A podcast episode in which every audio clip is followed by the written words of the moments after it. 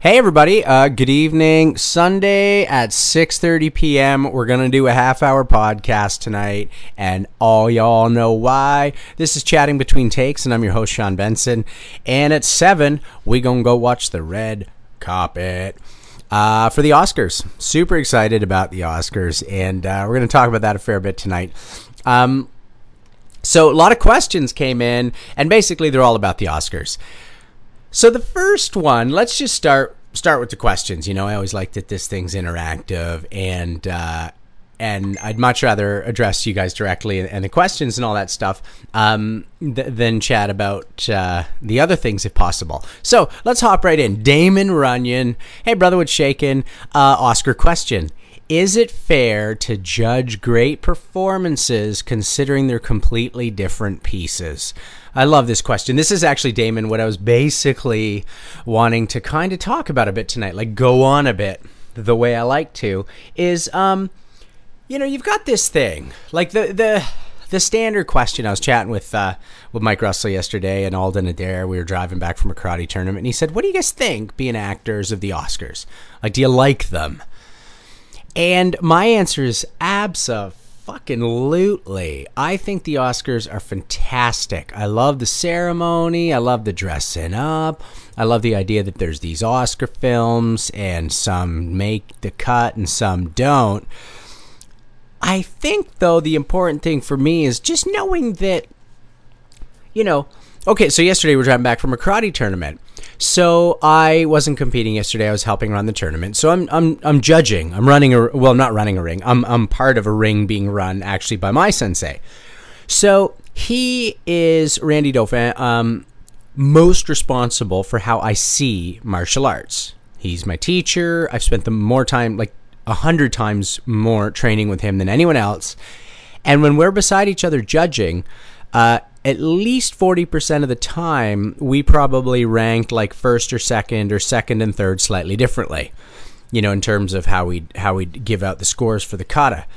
It's totally subjective. And this is with this is sitting next to somebody who basically taught me how to evaluate kata, and we still have what I'd consider a significant discrepancy in how we're seeing it and what we think number one and number two should be. Just like figure skating, man.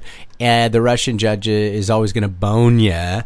Um, so when I used to think, you know, a big thing for me in the whole industry, I remember one day, so I see Dazed and Confused. My buddy Tom introduces me to this movie. Uh, Richard Linklater, right? Obviously, years later, still doing brilliant work.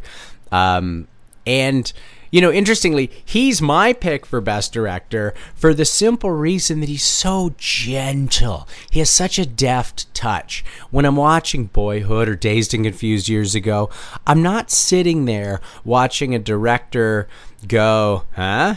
Look at how I direct. Now, if you're Scorsese or Tarantino, who are, you know, the best of the best as far as I'm concerned, um, then I want to see what you're doing. I want to see your tricks. Like while watching the trick and knowing it's a trick, I appreciate the trick. So that's pretty cool. Um, but someone like Richard Linklater, I think his genius is laying way back, man. He really lays back on that stuff. So I see this thing. I, I there's this guy Matthew McConaughey playing Wooderson, and I'm quite literally reminded while studying biochemistry at the University of Western Ontario that I want to be an actor and it's because he's. I, I, I'm I'm insulting you by saying this. If you haven't seen Dazed and Confused and Matthew McConaughey in it, uh, just don't watch the Oscars tonight. Go watch that. He's that fucking brilliant in it, and uh, you can see why he's Matthew McConaughey because he just jumps out of that movie. He was just supposed to have, I think, one scene, and then they kept riffing stuff out, and basically Wooderson's the character you remember in that movie. It reminded me that this thing is fun you know, I went to theater school and all the fun got beat out of me for about two years because I was constantly being told what my quote unquote issues were. Not, by the way, that we all can't and don't have issues, uh, but don't tell someone what their issue is unless you can help them overcome it. Then you're just an asshole. So, you know, uh, and by the way, even if you do, be real careful because unsolicited advice is criticism. What? What? Wait a minute. I'm always kind of telling people, you, you, ever post those photos online and like you've got the fucking jagoff who who just needs to comment like, "Oh, man, how c- I notice you're not smiling much. You look so good when you smile." Really? Like I don't go on your page and say you look so good when you were 10 pounds lighter or uh, you look so good when you didn't have that goofy fucking look on your face. Uh, I don't have a specific person I think that about, but I'm always shocked, obviously online. I mean, forget it. Everybody feels stud online and, and posts whatever they think is is whatever.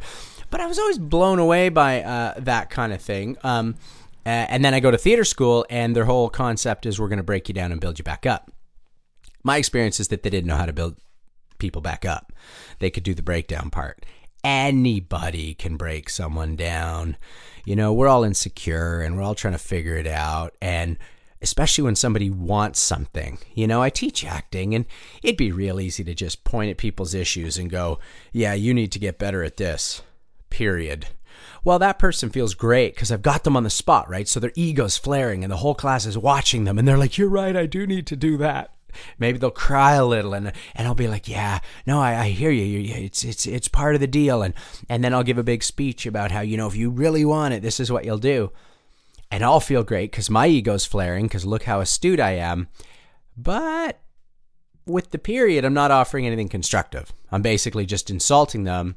Uh, and especially, by the way, if you're a 40 year old, it's not real hard to see what a 20 year old's going through.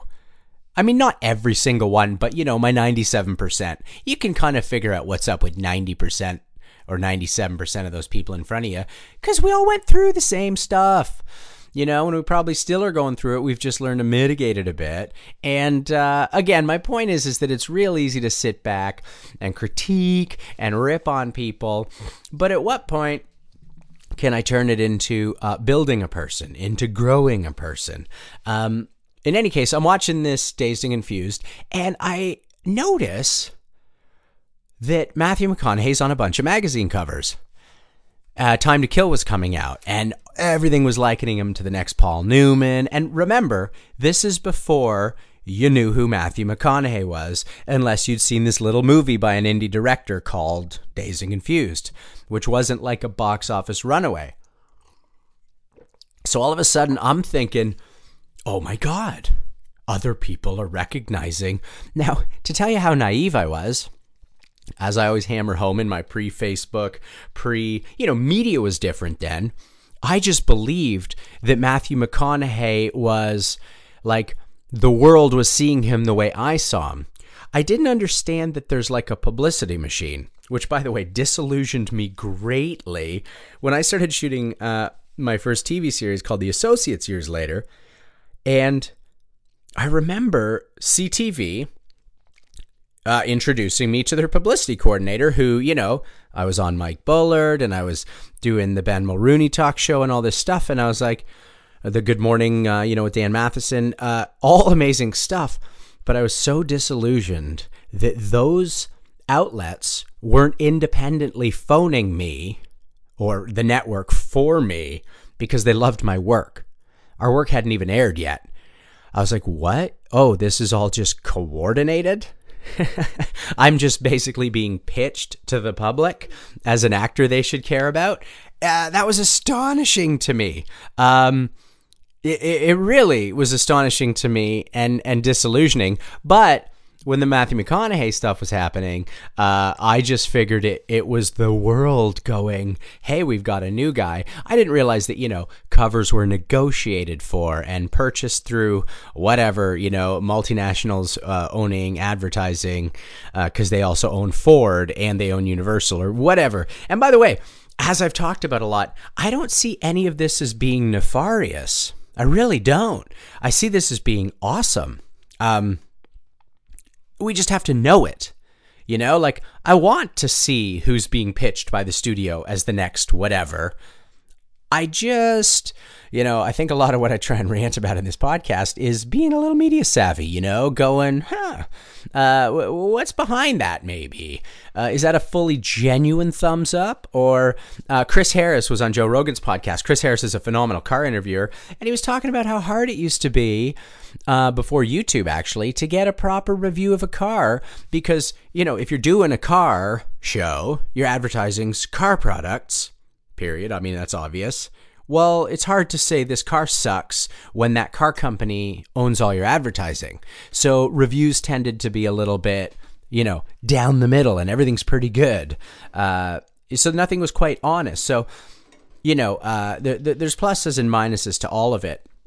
But when it ultimately comes down to the Oscars, yes, these things are, are lobbied for and the Weinsteins were famous for and all that stuff. Who cares? Because they're just for fun. You know, yeah, somebody's career is going to go through the roof. It'll happen anyways. The Oscars is just a tool for it. Yeah, people care more about George Clooney than his wife. Uh, it's just like the Paul Walker thing, you know. I mean, God, uh, uh, people are always like, well, you know, why don't we know the name of the guy Paul Walker was driving? Actually, he was driving, I think. Wow, yeah, now that I think about this, uh, if I'm not mistaken, let me look this up because uh, why would we know who that guy is? Uh, because he's not in, a, in an arena that we watch. So, you know, people who don't listen to my podcast aren't going to go, oh, he's that famous podcaster but we all watch Fast and Furious, so there's no reason we should know about people we don't know about. um, but let me hold on, let me look this up because the worst thing is that I think the other guy was driving. Um, yeah, so it's almost like you know, uh, we we almost don't want to know his name because the only claim to fame he does have outside of his circle is the guy who killed Paul Walker. So I always found that odd when those Facebook posts were all like, "Well, why don't why don't we care about this guy?" And it's like, well, if we do care about him, it's not going to be good, you know. I mean, I don't think Paul Walker was the best actor in the world, but I really liked watching him. You know, he he had a charm for sure. There's a reason he's Paul Walker. Uh, the other guy, um, you know. Anyways, the other the other guy, uh, I I don't know his name, but I'm not that worried about his name. He's the guy who killed Paul Walker. What? I'm not trying to put a, a, nail in his coffin. I'm really not. That's just tragic for everyone. And by the way, as a car guy, it really is. Like, cars are a lot of fun, and a lot of fun can be had with them, and they're also dangerous as hell.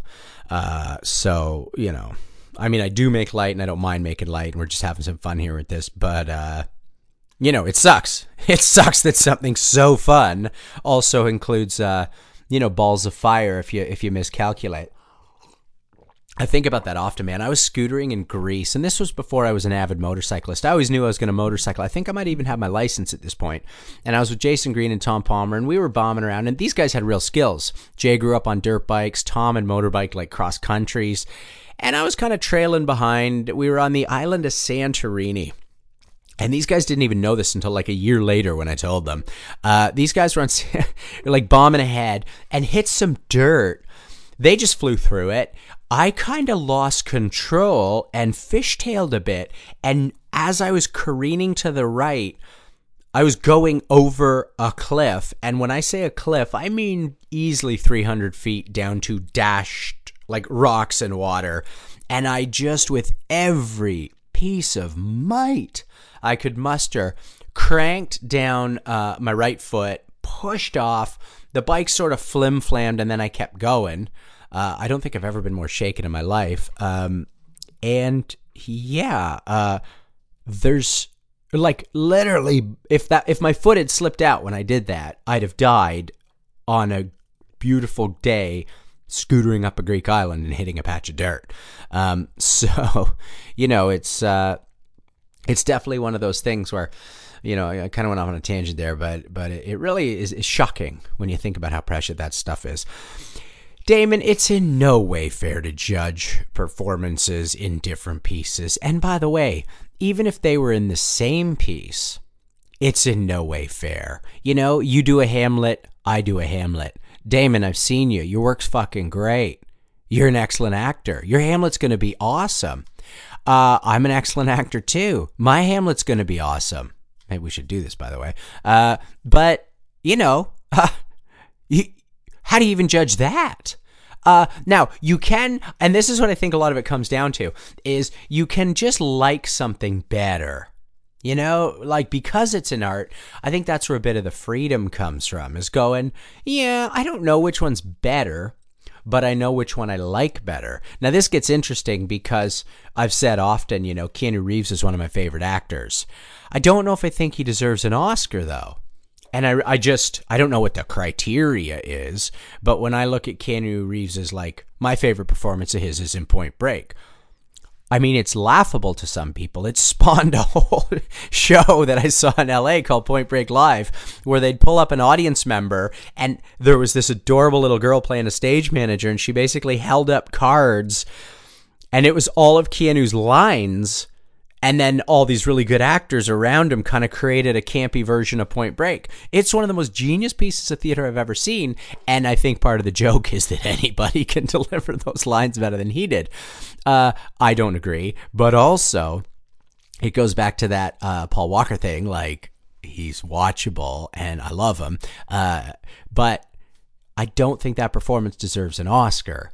Uh, you know, whereas I look at Michael Keaton and Birdman and I'm like, motherfucker, that's good. Uh, I love his work in that. Eddie Redmayne, forget it. I mean, you know, you we all know who the contenders are, and and they're fantastic. They all deserve it. Uh, not fair at all, but fun, right? like not fair, but totally fun. And I think that's a lot of what I'm learning as I age a little. Uh, is that you know, the magazine cover doesn't have to be purely arrived at. It can still be a great cover and show me a new actor who I adore. McConaughey's another one. God, I remember defending this guy in the early 2000s when he was in like rom com purgatory. Because, you know, he got kind of weird for a while and had, he's always been weird. I mean, fuck, he's still weird as shit. We just like it again. Um, he, he got into that sort of purgatory. We had to he had to prove he was bankable again, and uh, God bless him because dude's bankable and talented, always has been. Um, you know, we just came around on him. Um, I'm super excited to watch these Oscars tonight. You know, we're gonna do it up, and uh, 172 or whatever the hell pounds I made up I want to be. By the way, I did double my donation to Kiva, not because I hit my uh, weight goal, because I most de- definitely didn't. I'm gonna be shirtless on this show, and I'm just gonna be like a fat guy. You know, I'm gonna be making out with this girl, and I'm gonna just be a fat guy. We'll see how that goes that might actually be kind of fun. Um, great question though, Damon, because to me again, it gets into to the whole uh, bigger thinking um, about what's the point of the Oscars. Eh, it's just a way to celebrate itself. Um, Dennis Alexander Nicholson. God, I love this question, Dennis. If you could add a category to the Oscars, what would it be? Now, uh, for me, this is answered immediately after by Matthew John Beck. If you say best casting, I will love you forever or love you more than I already do forever. Love you too, Matthew. And it is my answer. It's a hundred percent my answer. Casting. Oh my God, casting. So for me, it's twofold. One is is that I was lucky enough to shoot all the still photography for about the first third of the making of a documentary called Casting By. If you haven't seen this, go see it. Uh, it's brilliant. Kate Lacey brought me on board. Uh, she's the producer, and Tom Donahue's the director. Uh, Ilan Arboleda, great, great, great team. And uh, I was in LA at the time and ran into Kate, and she liked my photos. Um, so I was basically a fly on the wall. And I won't bore you with the whole story, or or not even bore you. It's not even boring at all.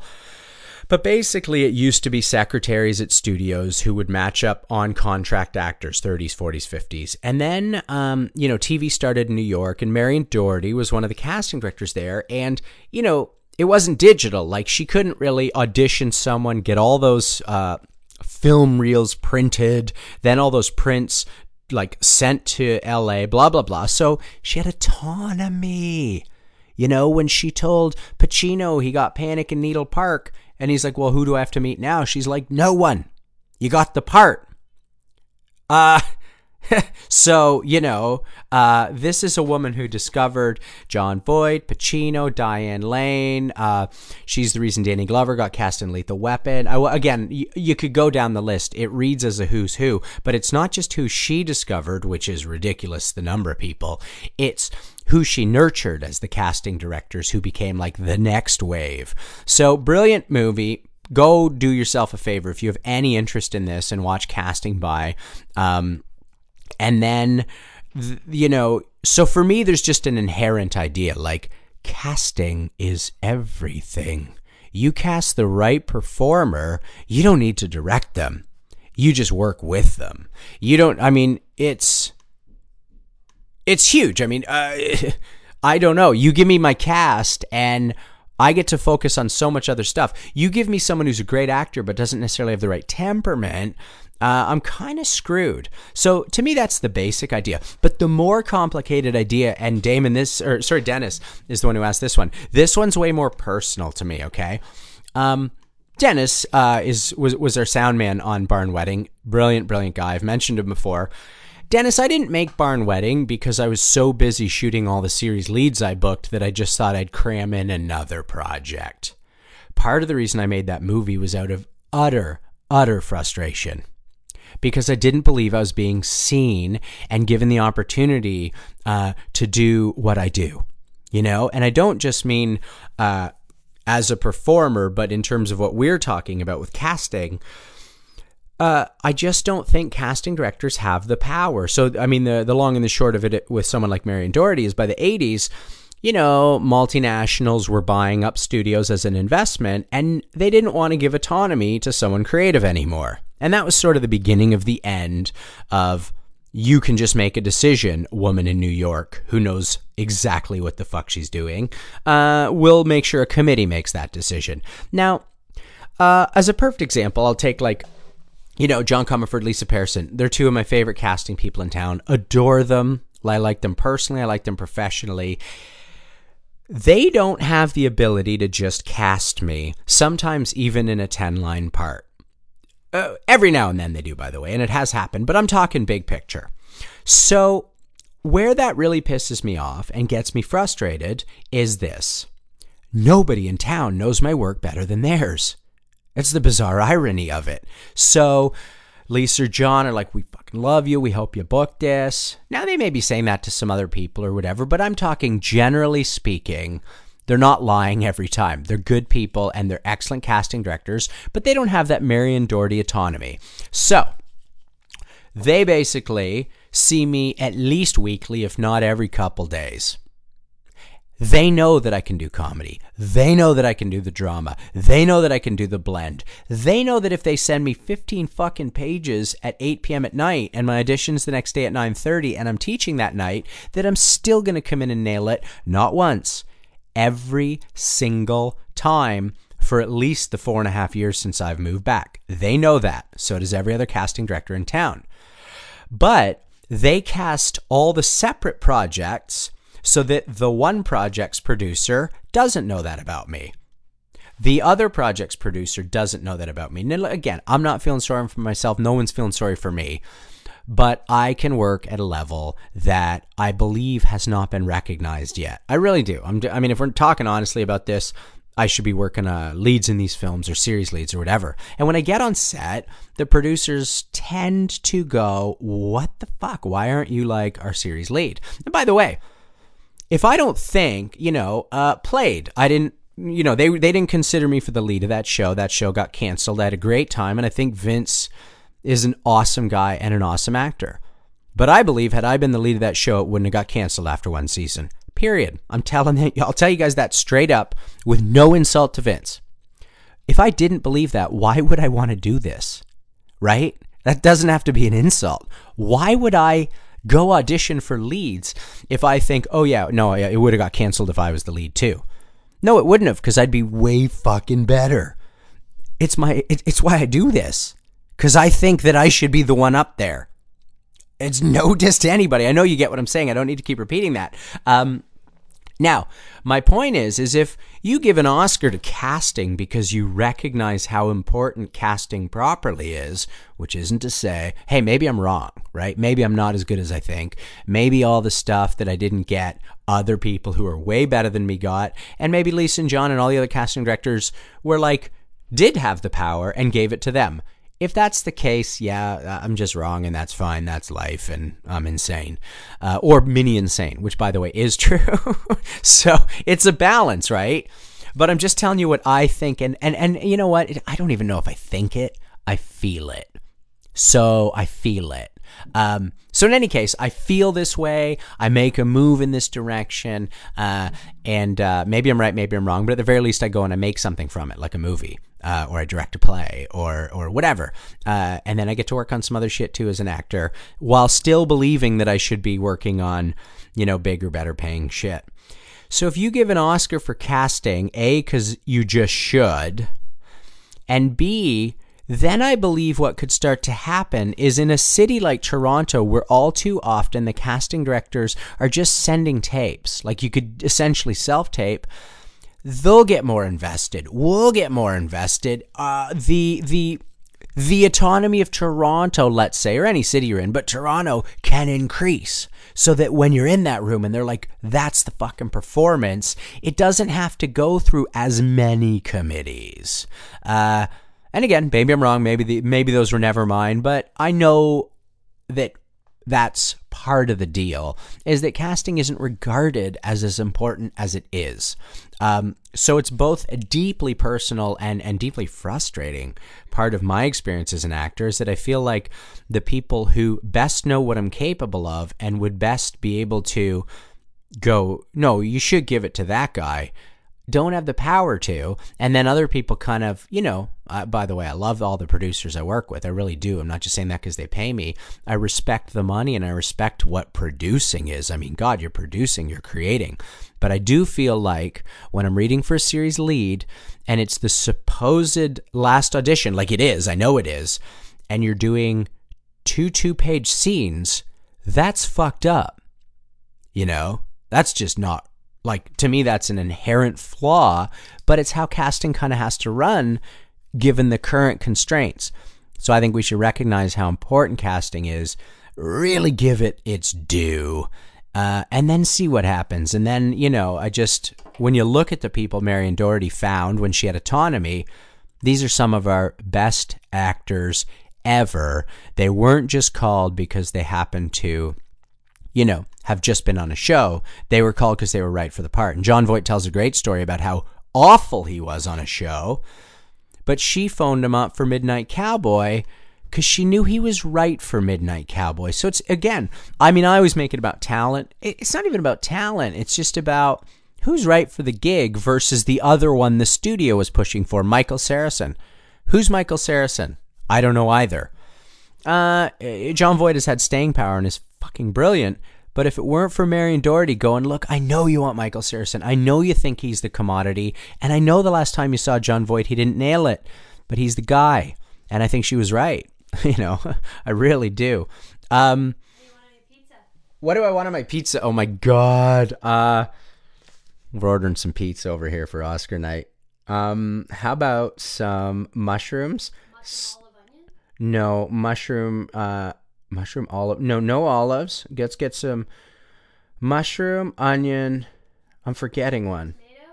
How about hot pepper on my side? Banana peppers. Oh man, it's getting bad over here. Um, okay, one thing I want to go out on here is uh, I'm just going to play a verse for uh, Dear Dear Brooklyn Doran. Brooklyn asked for some Emmy Rouge jams, and uh, Brooklyn, I'm afraid that Em had some errands to do, a bit of running around. You just heard her there, but you know, given the Oscars and everything, we didn't have quite time. What I'm going to do is play a little, just a first verse and chorus of uh, the tune I wrote out of deep love for Hollywood.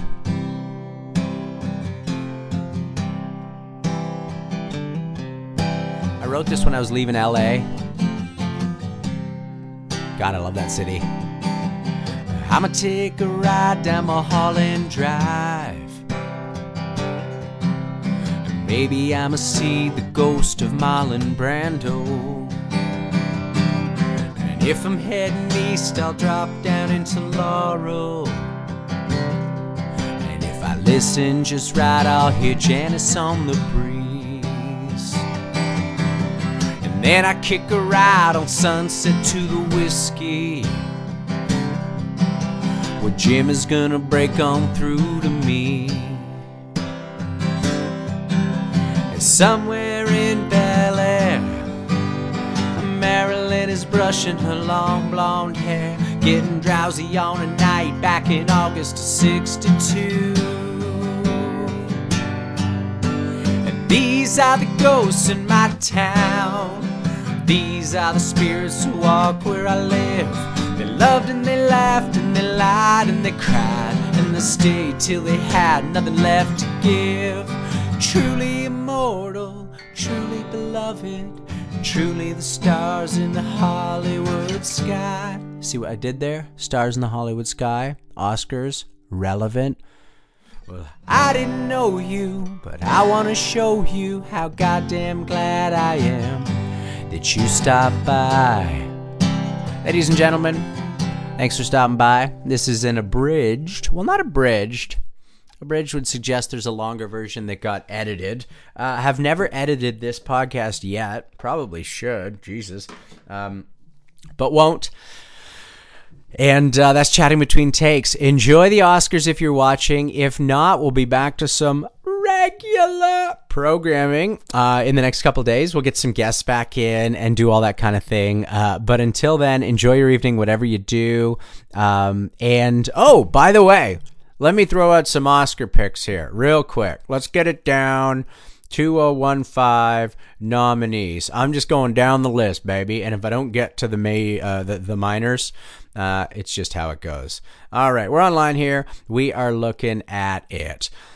Best film, I'm going Boyhood. Best actor, we're going Michael Keaton. Eddie Redmayne deserves it as much. But, you know, all the Academy people want to know, like, I want to know if I'm 40 that I can still win my Oscar at 60. I don't feel like giving it to the young kid who's going to have a lot more chances. For What's that? Disagree. Okay, Emily disagrees. You think Eddie Redmayne? Fuck yeah. Okay, she's going Eddie Redmayne. Uh, Julianne Moore. I think Rosamund Pike. Uh, you know what? I'm going Rosamund Pike. She deserves it. Rosamund Pike. Julianne Moore's the the standard, but I feel like you can see her machinery working a bit too much. Um, and then let's see, supporting actress Patricia Arquette, best supporting actor definitely J.K. Simmons.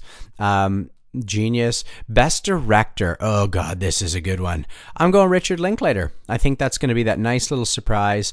Uh, what else is going on? Have I seen any of this other stuff?